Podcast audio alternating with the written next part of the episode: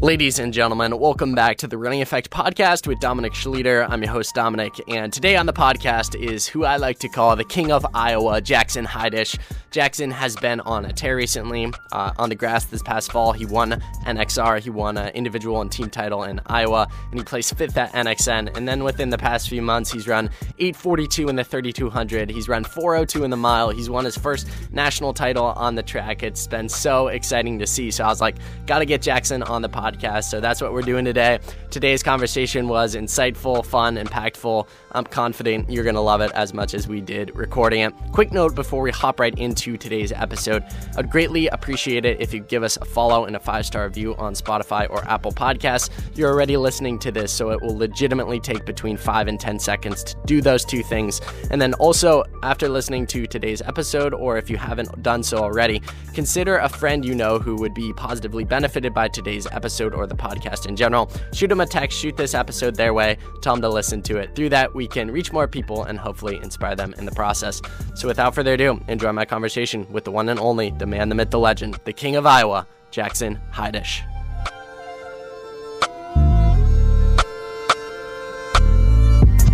Jackson, good afternoon. Welcome to the Running Effect podcast. A pleasure to have you on the show. How are you doing this afternoon? I'm doing pretty well. I just got back from Costa Rica last night and woke up this morning, ate some breakfast. Uh, Sundays are my off day, which is kind of nice. Um, so yeah, I'm doing well. Thanks for having me on. I appreciate it. Costa Rica, man, you're living it up. What, what was that like?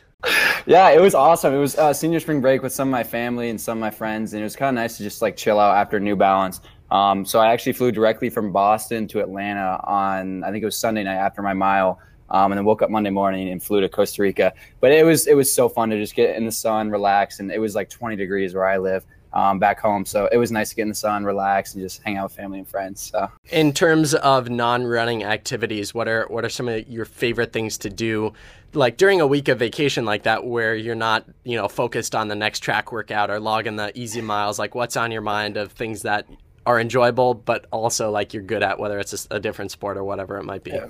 Yeah. for sure. So obviously, like it depends on like it's, it's a friend vacation or family vacation, um, but more like family vacations. Like we do a lot of stuff kind of like towards the Caribbean and Costa Rica, and a lot of kind of like beach vacations.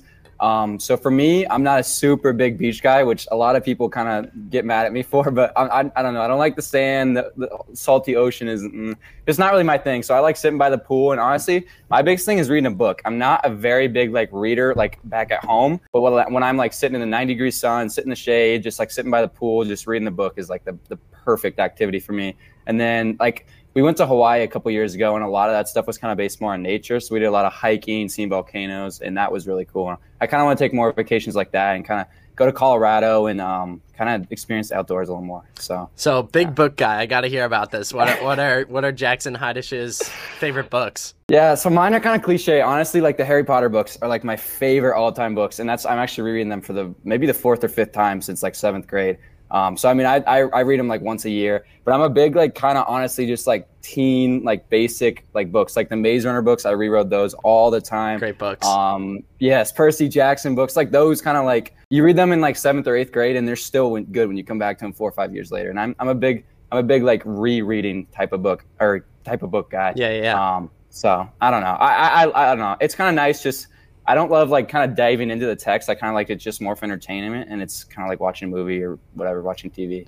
So do you think the movies do those books justice? Because I think the few books you mentioned all have movies. Harry Potter, Maze Runner specifically, I'm thinking of because I love those books. Do you think the movies mm-hmm. do the books justice, or are they falling short? I would say Harry Potter, the movies do them as close as it gets to doing them justice. The the Percy Jackson movies, in my opinion, are quite horrible. Honestly, they're just it's just such a disappointment because the books are so so good, and like they even like they go on into like I think it's like like the Heroes of Olympus or whatever. They have like another story after that that. And they're never even, I don't even think they made all the Percy Jackson movies either. So those definitely failed. The Maze Runners are, I think the first one's really good, but once they got into like the, I think it's like the Scorch Trials and kind of back in like those later movies, they, I don't know, they, they kind of fell off in my opinion. Speaking from one entertainment form to another, we're recording this on Sunday, March 19th. You were in Costa Rica, so I'm sure that that brought the good vibes and the good mood. But over the past few days, Iowa's gone down, Iowa State's gone down, Duke's gone down it's probably not a good time to be a Jackson Heidesch basketball fan right now. How you holding up, oh. man, with March Madness? Dude, it felt so after that first day. So like the like the first day of the round of 64, I had only missed one game, and it was the Arizona game, and I, I think like almost everyone missed them. But I actually had them losing like my Sweet 16. So it didn't like mess up my bracket that much. And then the second day hit me in Duke law, or yeah, second day hit me like the round of 32 and then like yesterday i was the, the bracket was over i chose duke obviously i'm a little biased i, I don't know I, I, I just thought I did it for fun um, but yeah my bracket's pretty busted and iowa and iowa state always seem to choke every single year and even drake who made it this year and they he just didn't win either. So, yeah. I, I totally forgot about Drake. Uh, yeah, yeah, exactly. It's tough to be in Iowa, especially in Iowa that's going to Duke next year. It was it was kind of rough. So let's talk about Duke. Uh, going from you know bridging bridging the subjects. Duke. Why Duke? What yeah. made it stand out from other schools? You know, you're an extremely accomplished runner, as we'll get into, and as I'm sure many of our listeners know, um, you're a stud on the track, on the grass, whatever it might you, be. Yeah. So you know, realistically, correct me if I'm wrong. You could probably go to most any school you wanted for running. So why Duke? Like, what made it stand out? Yeah, for sure. So for me, like, the, I mean, it's, I could talk about Duke all day. I could talk to you for two hours about why I chose Duke. And trust me, I've talked to some of my teammates and coaches and even my parents about every single little reason, every single pro and con um, at the school. But the, it kind of boils down to two big things for me because a lot of like when I started my recruiting process, it seemed like a lot of the like the big name schools kind of all fell into the same category, like NAU, Oregon, Colorado, even like Iowa State, that was pretty close to home. Um, they all obviously had their differences, but they all kind of had their similarities as well. And Duke stood out to me more than any other school for two reasons. And the first one was academics. Um, it's one of the best academic schools in America. And I would say, I don't know, some people might disagree, but I call it close to an Ivy League caliber school. And I think it's it's just it's one of those it's kind of cliche to say but it's honestly a degree that'll set you up for the rest of your life and that was just an opportunity i was given luckily through my running because i would not have been able to get into a school like that without my running. Um, so that gave me an opportunity that in the first place i just felt like i couldn't pass up. And then the second um, thing that was like the biggest for me was the social aspect and like the team aspect uh, I, went there on that official visit and it was actually i think my second maybe third one um, and I went there, and after that, I, I almost knew I wanted to commit there right away. But I went on two other visits, and um, it was just a feeling like when I left, it was almost like in my heart, like I just like didn't want to leave, and I knew it was just like this, this is where I'm going. Like I'm going nowhere else. Um, and the, team and the, there's obviously the coaches are great, facilities great, teams great. There's a million different things, and weather is a weather was honestly a big one too. I was looking at a couple other schools towards the Midwest, and um, you know, I've lived in Iowa for 18 years now, and I had to deal with 18 years of snow and winter. And um, I'm excited to get down to Duke and um, be able to have 40s, 50s, always, or all winter long. So I love yeah. that. Uh, correct me if I'm wrong. I don't think Duke has had an individual men's champion in forever, at least since I've followed the sport.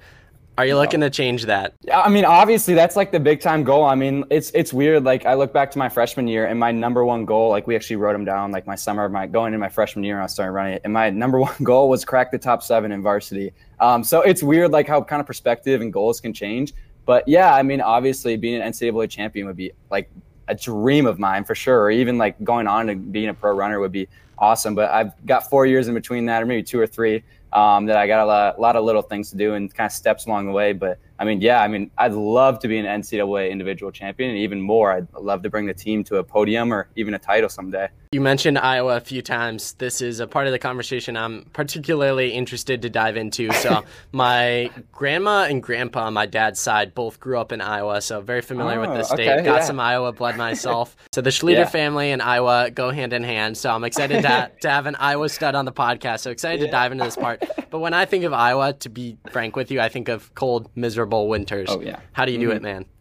Dude, it it's rough. It's really rough. And I like I always think like, oh, this sucks. This is the worst. And then I think of like guys like Simeon uh, in South Dakota, and I think of Noah up in Minnesota. I'm like, honestly, I, I don't have the worst of it. I mean, I've got pretty close to it, but I don't have the worst of it. But it's it's rough. So like I used like I finished up my cross country season in December, and it, it was getting chilly those last two weeks, kind of going into NXN, and training was still going really well. And then I took a week off after NXN, and it was kind of right when I got back back into it. It was like December 10th, 11th, 12th that's when it, it, it's just horrible. It's it's pounds of snow, it's or feet of snow. Just you have to, the amount of clothing you have to wear. Just it feels like you can't go anything faster than like seven ten pace. And workouts just you don't feel like warm, and it's it's it's tough, but I'll say like one thing like this year back or in 2022 for NXN, like I honestly think like us the mid the reason like all our, all the Midwest guys did so well and some of the um, kind of South guys or California guys struggled, um, except for Aaron, but like some of the California guys struggled was just because I think they weren't used to the cold. So I think it is kind of a mentality you got to have and like a kind of Midwest tough, if you will. Um, and, and that, I mean, it, it has its benefits, but it also kind of has its negatives with not being able to train super, super well. But I, I don't know. yeah. How do you think? So I come from Ohio, so somewhat similar to Iowa in the sense that like I, I know what it's like to see outside it snowed eight inches and be like, well, I had a track workout plan today. What do I do? Yeah. You know? um, but I do think a positive is the mental toughness aspect, as cliche as it sounds, when you yeah. literally have to will yourself to get out the door every day in miserable yes. temperatures and get the work done regardless of the conditions for months on end. And then once you get outside in the spring when the weather starts to warm up or you go to these big invitationals, you know, it's almost like you have a uh, you know, your mind is mentally calloused yes. from those mm-hmm. those months in the winter. So what are your thoughts on like the the mental aspect of growing through the adversity of the Midwest winters? Oh, for sure. I mean, it's it's crazy the amount of like mental toughness I feel like I've gained just by like you said, running through the winter and like having some days like I finish up like a seven hour school day and it's still like feels like of negative eight outside and it's snowing and I got to go out and run like seven eight miles. Um, and that's something I feel like it's grown for me, like personally, like I've gotten a lot mentally tougher that way. Um, but another thing for me, like with the team aspect, is um, like it has brought me and like my, the guys I run with so so close because it's we're out there struggling together, um, and we we got to run together anyways. So it's brought us really really close together, and it's given us a bond that I think lasts basically my entire life. Um, so I think that was is a super super cool thing that the Iowa Winters do as well. It finds you someone to suffer with, if you will. And running's already as like a suffer sport as much as it is. But when you throw those like three month long cold winters, um, it just makes it easier when you guys got guys next to you um, doing it. And yeah, so. So Jackson, take uh take us behind your start in the sport of running. When did young Jackson start to get interested in this thing, and what were his first impressions of the sport? Yeah, so I remember. Uh, I mean, I think it was like six, seven years old. I did it like every year. It was like the July fun run, if you will. Um, and I, I think it was maybe second or third grade. Like I was eight or nine. I actually won the mile division. I think I still have a picture from it. Me holding a trophy, and my I've got neon green glasses, and I'm tiny with this like dripped out super blonde. Yeah, exactly. This super blonde hair, and I think I actually am holding like a muscle up or whatever. And um, I think my winning time was like seven eighteen or something like that. So I mean, at the time, I thought I was like, oh my gosh, this is crazy. But um, looking back on that, it's kind of funny. But um, I got into running through my dad and my sister. My older sister now goes to the University of Iowa. She's not a runner, but she's a kind of still a hobby jogger, and she ran the Chicago Marathon two years ago. So kind of seeing her go through middle school cross country and high school cross country, and um, my dad always been a runner. He's kind of more of a triathlete now. He's done a couple half Ironmans and um, an Ironman as well. So kind of growing up with them, I was kind of for, not forced into running, but like forced to try running at least from a young age. Um, I kind of figured out it was around fifth or sixth grade. Um, like I, I wasn't super good, but I think I was running like 5, 10, 1500, so like 5, 30 miles. Um, and I, at the time it was pretty good. Like it won our like kind of Catholic school league division or whatever, and that's kind of when I started getting some sort of success in the sport. Um, and then from there, I kind of just carried out through seventh and eighth grade, and um, and then it was kind of I'd say honestly post COVID is when I really started like falling in love with the sport and really started put work putting work in, and not like only during practice, but outside of practice, and like actually kind of watching my sleep, watching what I eat, um, seeing like like and that was all through like kind of my older sister and like seeing her do it and then seeing my dad do it as well so I I gotta bring this up in your answer there. You called your sister a hobby jogger. Some people would be very offended. Do you call her a hobby jogger, and is she offended by that?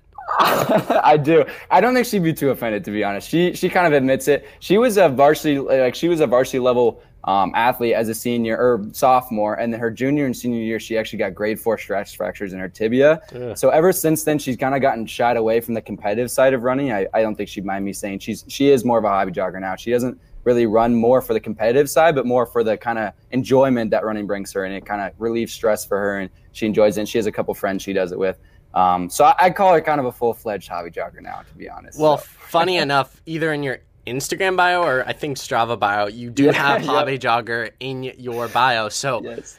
you've run 402, you've run 842, you placed fifth at NXN. At what point can you consider someone not a hobby jogger? Because now I feel extremely slow.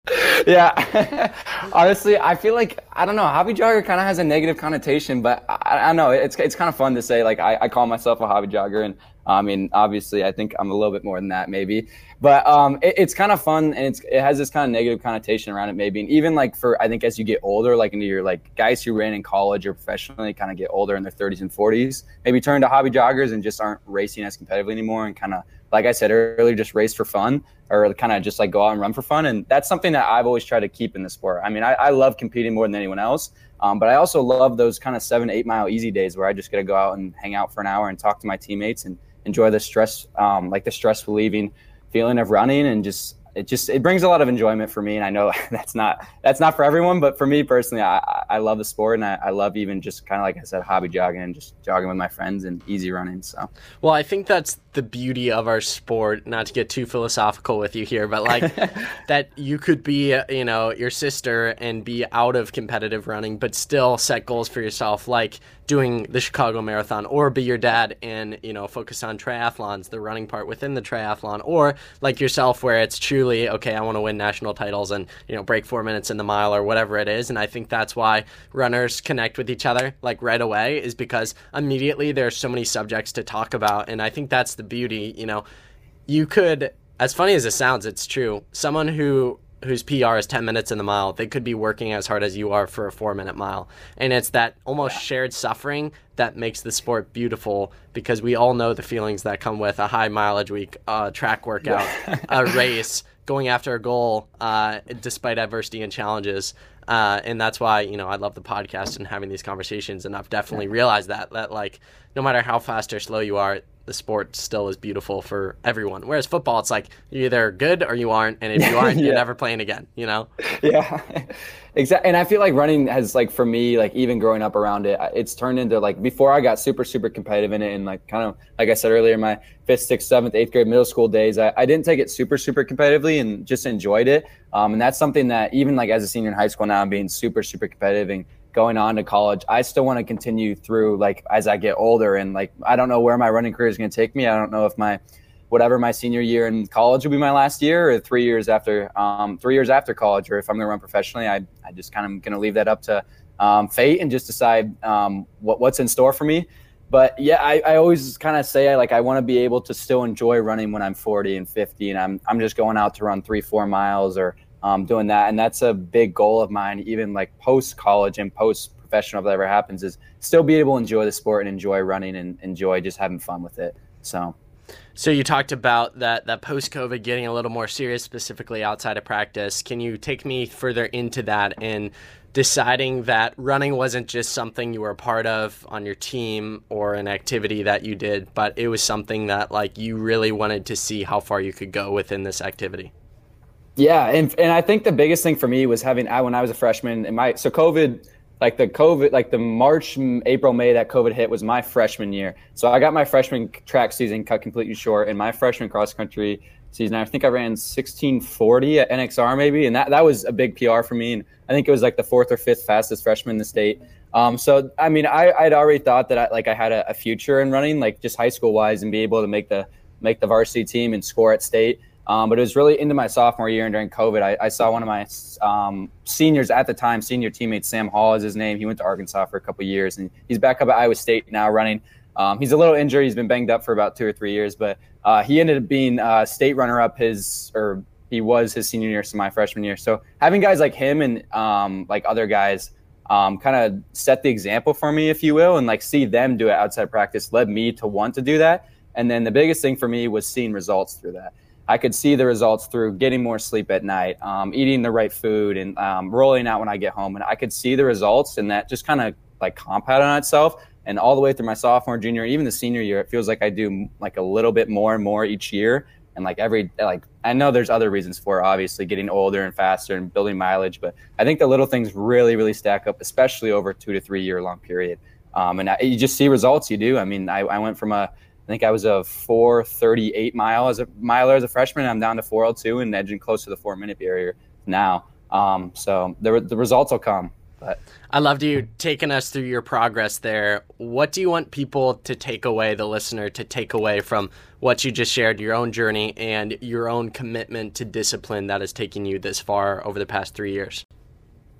Yeah, so it, for it's it's different for everyone too because like me and some of my other teammates that are just as disciplined as I am, and even guys like Connor and other guys that are at New Balance, like it was funny. We were talking, and, and it, like one thing, big thing that like some of them not got mad at me, but kind of poked fun at me for was I never foam roll. It's not in my recovery like scheme or whatever you want to call it. Like that's just something I've never done, and that's something they do. So it's kind of like running and like recovery, especially. It's not like a one size fits all. Um, you got to figure out what works for you, what gets you the best recovered. Um, a lot of guys like to use Firefly. I've, I've never tried it. Um, but my kind of go tos are sleep is honestly my number one, nine to 10 hours of sleep every night. And then my second biggest one is actually an Epsom salt bath. That's kind of my, my yes. key to success. Yeah. Let's yeah. go. I love that. It's my key to success right there. And then my third one is um, just stretching and kind of hypervolting and a little other stuff like that. Uh, I do some kind of dynamic stretches to get me warmed up and stuff. But Epsom salt's best. I'm, I'm glad you agree with me. Oh, right dude, there, they're those, absolute yeah. gas. It's both yes. a recovery aspect. Uh, physically, I do think there are a lot of benefits Yep. physically, but mentally, dude, something for about sure. just like sitting Yes. in a bath. And as weird as it sounds, someone made this argument to me, and I think it's interesting. I could see it being true. If you're a scientist listening, you're probably going to shake your head about this. But um, someone was saying, like, you know, we develop in our mother's wombs for nine months, and it's like in an enclosed area in like the fluid.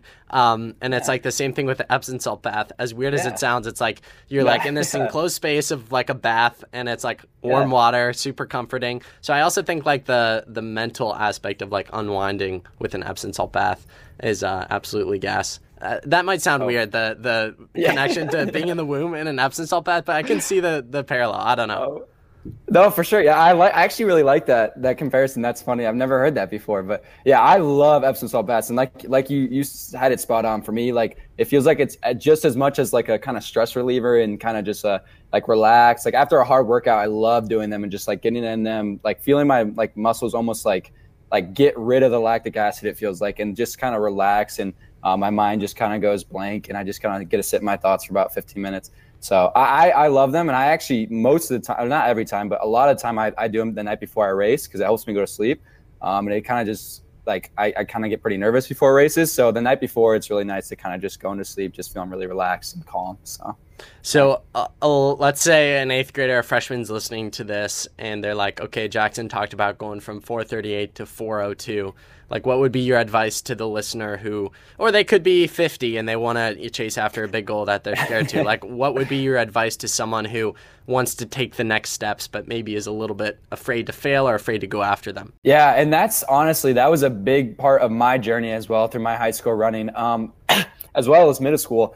Um, but learning how to take those next steps and like like you said, learning not to be scared. That was a big thing for me because my sophomore year, I, I placed third at state cross country. Um, I actually won a state title on the track my sophomore year, and that was a big jumping point for me because it felt like a lot during my freshman and sophomore year, and even a little bit into my junior year as I got better and started going not just like to state races, but to like um, like regional and national meets.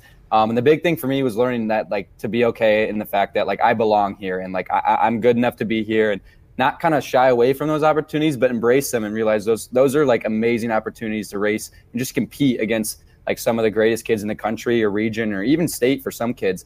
Um, so that that was a big jumping point for me in realizing that like it's it's I, I kind of saw it more of as, as as a negative and it was really stressful for my like my sophomore and junior year and this year I feel like it's been a lot more just kind of opportunities embracing those and being happy to just compete and have that opportunity um, and that was also kind of a confidence thing and uh, that was kind of a mental thing I had to figure out um, these last year and a half or two years. But I, I would tell any listeners that are wondering like it's you, you can do anything you set your mind to honestly. I mean like if I, if I went back to my freshman year and like you told me like i was running 402 and 842 i would have told you no way. I didn't even know if i break 920 in the two mile or 420 in the mile. Um, because honestly that was that was pretty fast back then three years ago and now it's seeming like 410 is the new standard and nine flat is the new standard um, but you're as you get better and progress and as you put more into sport i feel like your mindset changes and the goals you set change and that's always the, the very fun thing for me is kind of like realizing like I, I wanted to like after an extent i went into this year wanting to go like 850 and 40 402 403 and i've already surpassed the two mile and i'm already kind of at the mile So now it's kind of one of those things like I, I got to reset my mindset and say, well, like what's next? Like what's the next opportunity? What's the next time I want to hit?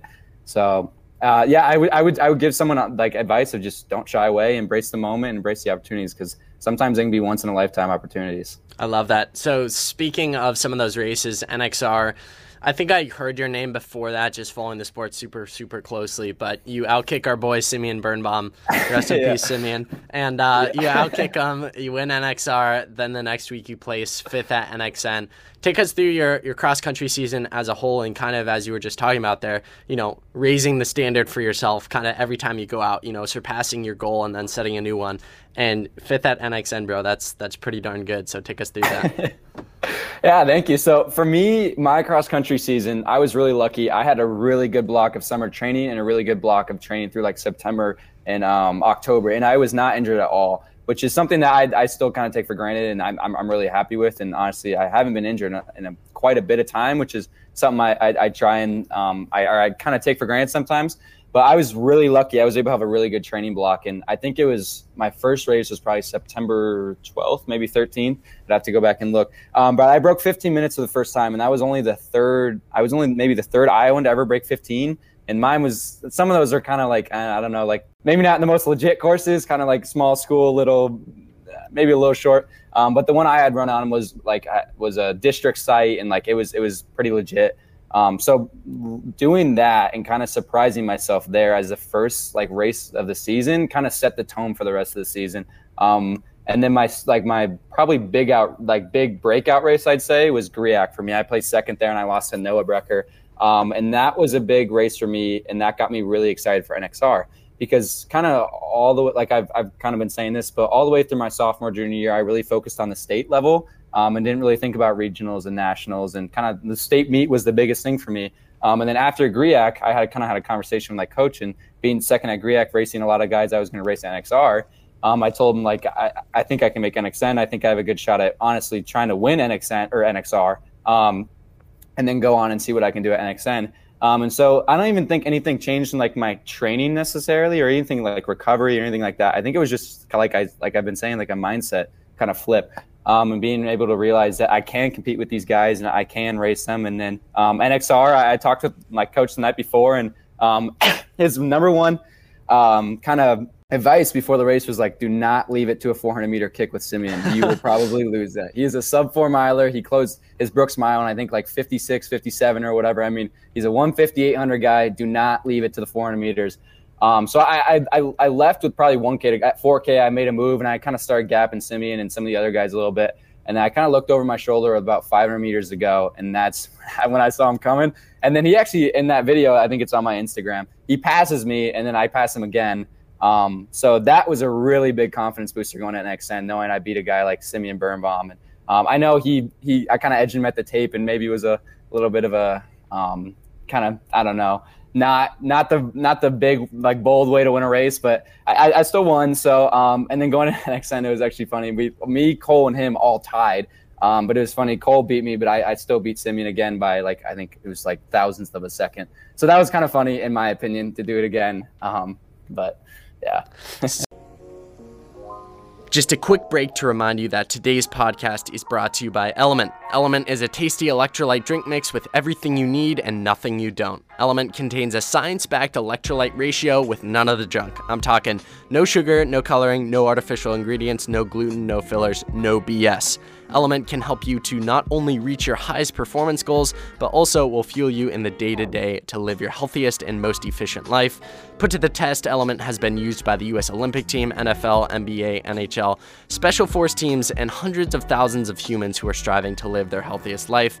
I've been using Element every single day for the past few months, and whether it's gearing up for a hard track workout or trying to focus on some podcast work, I always feel better, more alert, more hydrated after taking Element. You guys can get a free Element sample pack with any purchase through our custom URL. All you have to do is go to drinklmnt.com slash the running effect. My favorite flavors are watermelon and raspberry salt. Uh, would definitely check those out to get started.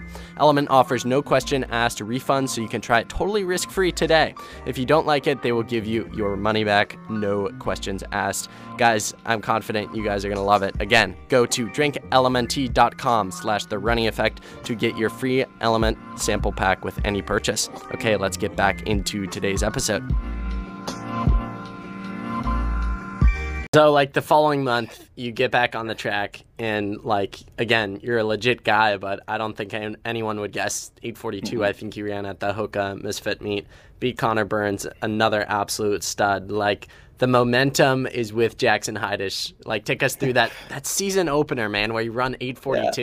Yeah. yeah, so it was it was one of those. It's funny. So after NXN, I, like I said, I kind of took like a seven to ten day break, and actually Connor texted me and was saying, "Hey, like I'm going to try to set the national record at this meet in a month and a half. You want to jump in?" And I'm sitting there on my couch eating like potato chips. I'm like, oh, I mean, why not? But like, sure, I'm not really in shape for this thing. So I call my coach like five, ten minutes later, and I'm, I'm like, hey, like, do you like, do you think this is a good like season opener? Just kind of like bust the rust off, Steve. I, my PR before uh, going in this season was 901, so I was like, maybe I can dip under nine for the first time. I might be able to get in some sort of like two mile shape because um, I built that huge base in the fall. Um, so I talked to him. He's like, "Yeah, let's do it. It's good rust buster, anyways. It's a good opportunity. Connor will be there. It'll be paced. Um, it's on a really fast track um, because Connor and Cole, I think, both went 350 there, whatever that was a year or two ago now.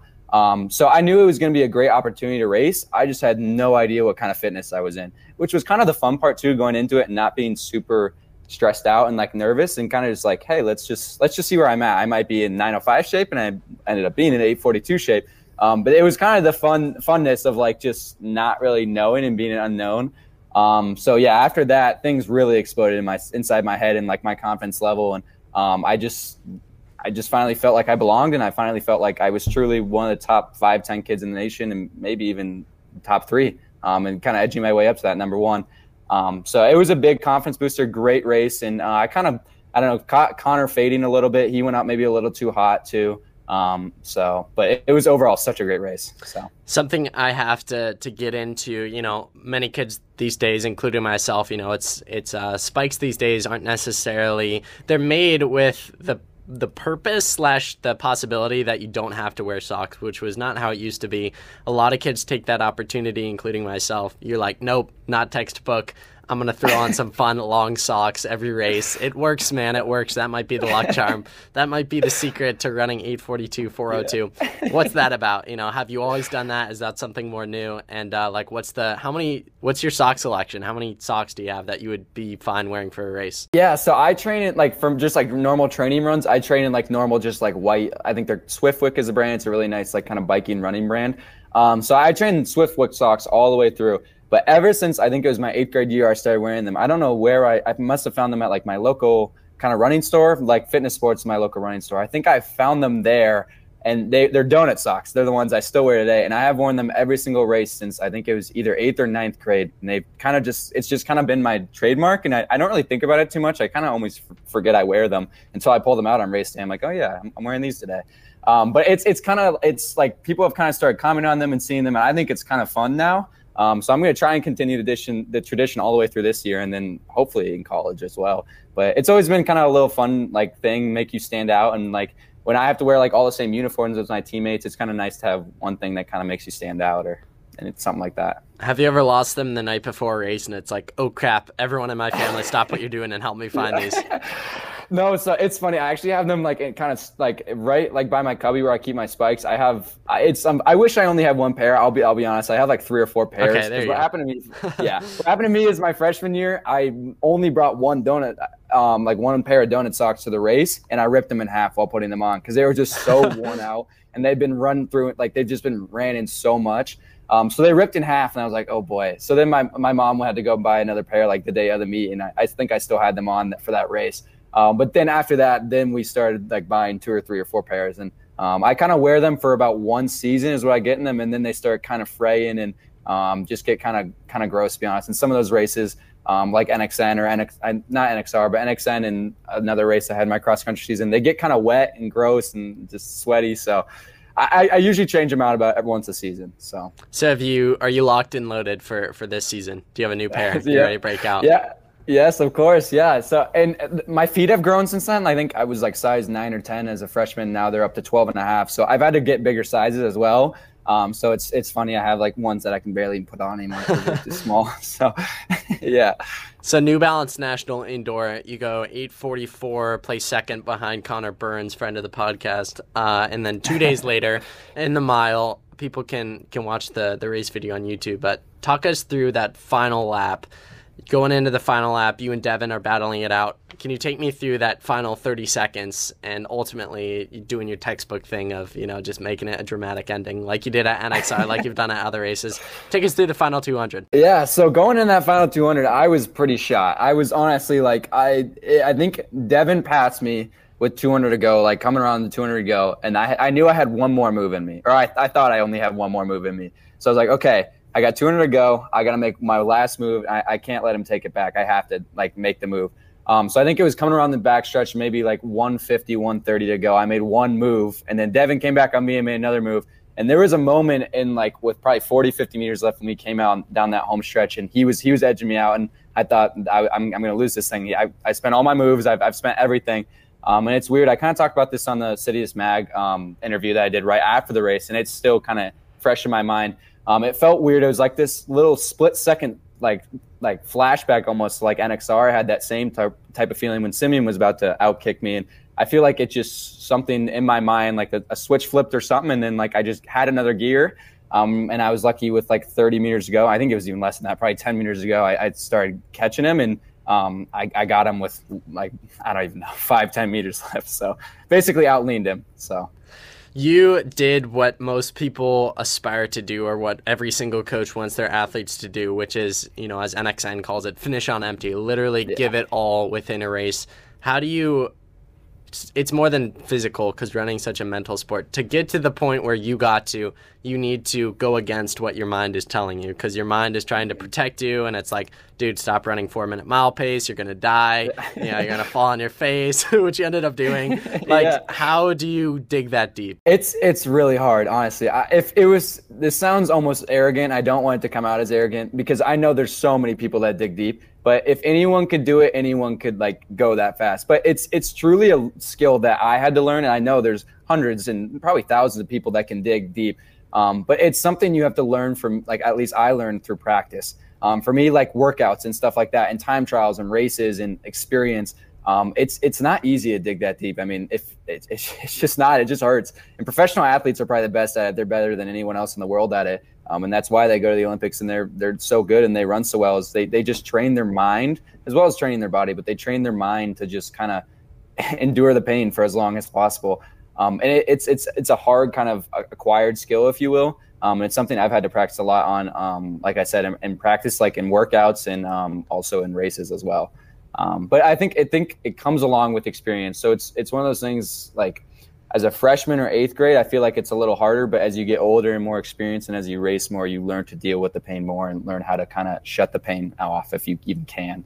So, you talked about earlier, you know, raising the bar, raising the standard almost every time you go out because you, you break your goal, and then you're like, oh, well, I have to raise higher. Um, you ran 402, you ran 842, you're now a national champion what are the goals for this spring? What do you want to do? What do you accomplish? What do you want to accomplish? Yeah, so I, honestly, I'm gonna have a phone call with my coach today or maybe tomorrow and talk about it because it's I've kind of accomplished a lot of my goals that I was looking towards um, for even indoor and outdoor. But now it's kind of nice. I, I took a break these last couple three or four days and I kind of transitioning now from indoor to outdoor. Um, so I don't really have another big race for about six weeks, but I've got a race, a mile race at the Drake Relays. Um, and I think Simeon's going to come down a lot of the other guy, big guys from Midwest. So that'll probably be like my big race I'll be looking to next.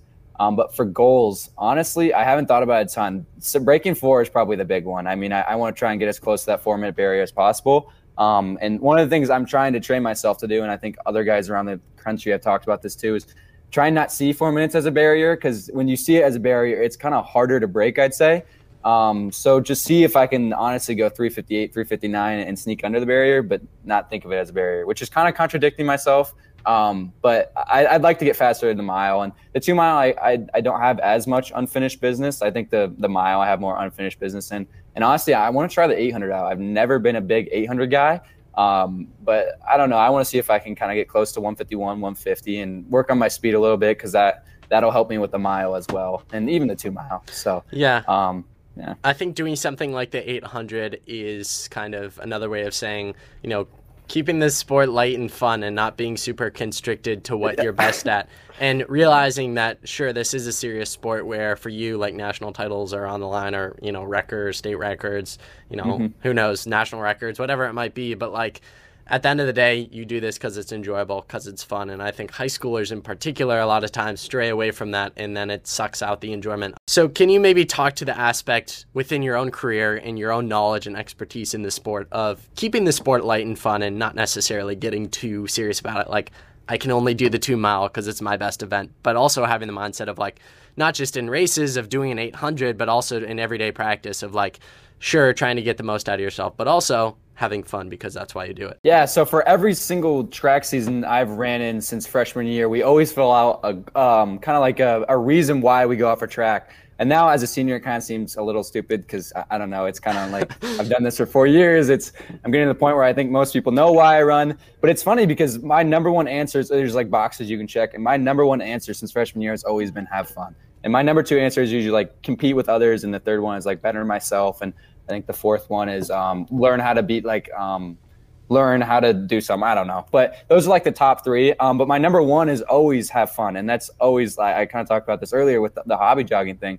Um, is is learn to have fun with the sport because I've I've seen guys who just like get so so like stressed out and just make it all about competition and all about just seriousness and they kind of suck the fun out of it and. It, for me, I, I, feel like it just wouldn't be worth it at the end of the day. I mean, if you're not having fun with the sport, then I, I feel like it, it, wouldn't be worth it. Maybe it's people who just are winning national titles and like breaking national records off of um, not having fun maybe would disagree with me. But I think if you're able to do both, I think it, it's it's the right way to do it. And um, having fun for me looks like just have honestly building great relationships with my teammates and coaches and um, and like having fun with them and like being able to talk to them about a lot of things, joke around, have fun and that's kind of I'll loop this back into like what I was saying about the social aspect at Duke. I went to a lot of um, like programs, and I, I don't want to like like crap on them or anything, but a lot of them were very, very, very serious and didn't seem like they had a ton of fun at practice. And the the kind of a, a lot of guys would kind of fall off the wagon, if you will, and not be super happy. And a lot of them are doing a lot of anxiety and depression. And that was not what I was looking for in school at all. I wanted to go somewhere where I, I was having fun and like I was like obviously still training super hard and like chasing these times and goals with the, like my teammates around me, but still making sure that practice is the most fun part of my day. It always has been. Um, and part of that's running, but part of that's being able to talk to my teammates and have fun and joke around. And um, I think a big piece for that of that for me was um, finding teammates that I could also hang out with outside of practice.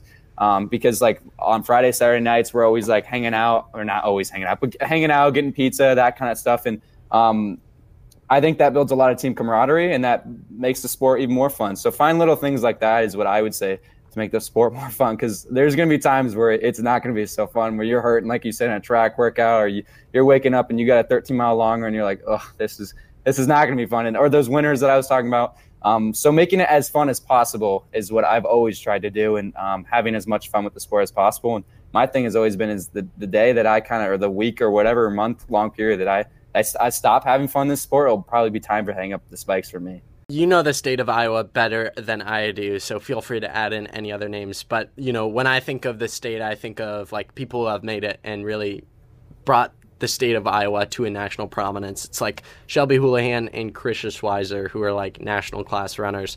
But I don't really like I don't know if there are any guys who are doing it. Bottom line, like how meaningful is it to you to give back to your state in the way in which you're competing on a national level?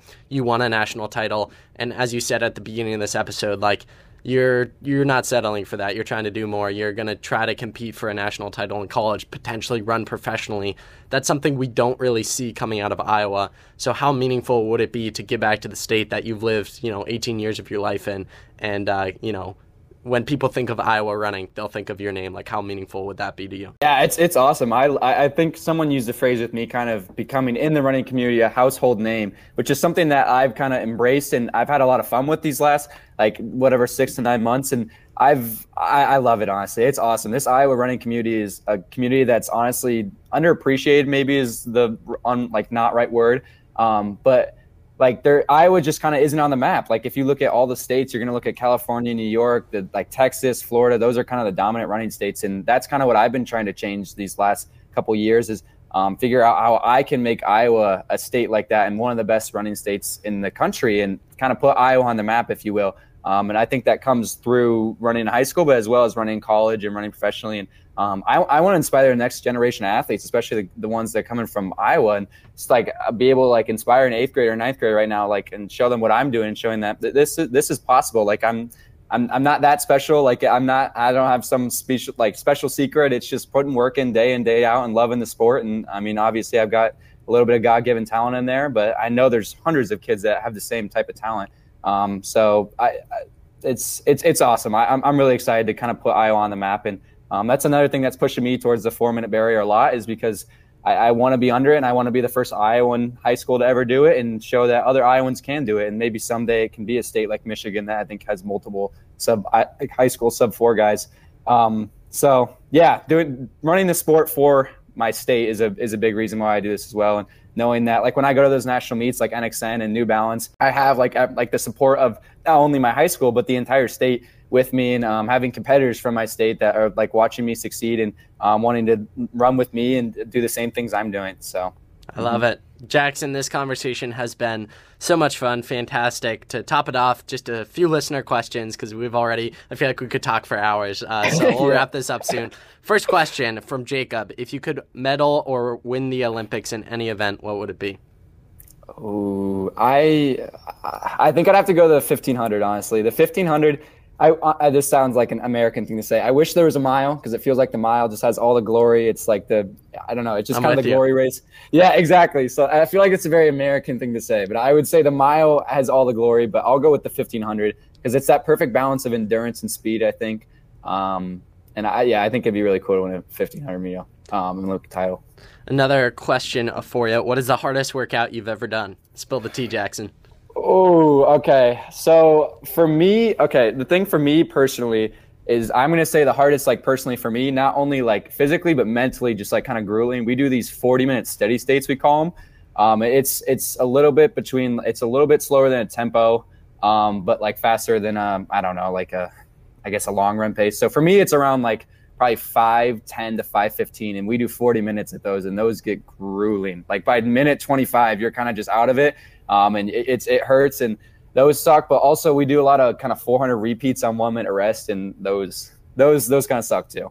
But I, I like the track more than I like kind of tempo work. So, was there a particular workout you've done in the past few months that signaled to you that you were ready to do some of the big things you did, like win New Balance, or was there a workout you did where after it, like you were like, I'm ready to go, I can run with anybody? Yeah, so one of them was the like that 40 minute. I think it was actually a 35, maybe 30 minute steady state. We did. I did it under sub 510 pace, which is something I've never done before. Um, so that was a big jump for me. And then I did a track workout about two weeks ago, and we did some 200 and 300s. And I was consistently running under like 42 and like 28. So that new that made me realize I was kind of in a lot of speed shape, which is something I didn't have maybe two months ago. Love it. Okay, another question from Clay. What is your dream sponsor? Ooh, dream sponsor. That's actually kind of hard. Honestly, like I'm I'm just going to go only like kind of running because I feel like that that's easier because if if you open up to any possibility there could be a hundred different answers. But for running, I, I would say either Nike or uh, this is, might be a weird one, but Liquid IV maybe would be a really cool sponsor. I feel like because I'm a big Liquid IV guy. Yeah, so. I was sponsored by Liquid IV. The podcast was, and then uh, I switched to drink LMNT. So I actually Ooh. have the have the water bottle with me. Yeah. So you yeah. can't be promoting them, Jackson. Competitor, yeah, man.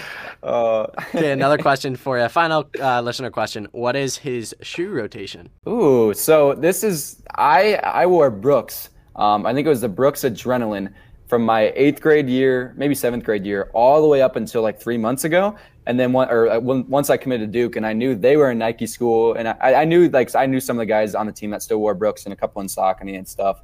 Um, but I wanted to at least try and give Nikes a try. So right now I'm just wearing the Nike Invincible ones, which are kind of old. Um, but I really, really like so them. Nice. And I tried. I, I love them. I, I think the perfect balance of like a lot of cushion, but like I can still kind of rip long runs on like 605, 610 pace in them and not really like feel a difference. Um, so that's what I wear for like everyday training runs. Um, and then like for tempos and stuff, I'm I usually use the dragonflies uh, or not the dragonflies. The, I was about to say um, what? Vapor, yeah, vaporflies, vaporflies. Make sure I'm not doing 30 minute tempo runs into dragonflies. But and then off like for speed works like 200s, 300s, and 400s, I do um, dragonflies. There you go. So Final question for you. The question I ask every single guest: If you had Gordon Ramsay coming over for dinner, what would you choose to make for him? Oh, what would I make for him? Yeah, Chef Jackson. Oh, Chef Jackson. There's honestly not a lot that I can make. I, I I make a lot of my own food, but a lot of it is very very simple. So I think I would honestly just make him a nice like breakfast meal because that's like my favorite meal. So I would probably cook up cook him up some pancakes, eggs, some bacon, maybe some hash browns. That's that's my favorite meal. So I, I would give him that and see see what he thinks. The Jackson Heidesch special. There you go. yes, there you go. Exactly. Jackson, an absolute pleasure doing this podcast. You're welcome back on anytime. Very impressed with you, both on and off the track. Thank you so much for doing this today. Yeah, thanks, man. I appreciate the offer. Nice talking to you. Thank you so much for listening to today's episode of The Running Effect with Dominic Schlueter. I don't take your time for granted, and I hope that today's episode impacted you and left you walking away inspired and all the more motivated to chase after your biggest goals and walking away a better version of yourself. Make sure you're following the podcast, have given us a five star review, and consider sharing with a friend. Through that, we can reach new people and hopefully inspire them in the process. Also, make sure you're following us on social media at The Running Effect to stay up to date on all the exciting projects and all the new episodes coming out. Generally, we release two to three episodes per week, so stay tuned for all of those coming your way shortly. I hope your running and life is going well. Guys, keep chasing mastery, and I will catch you in next episode.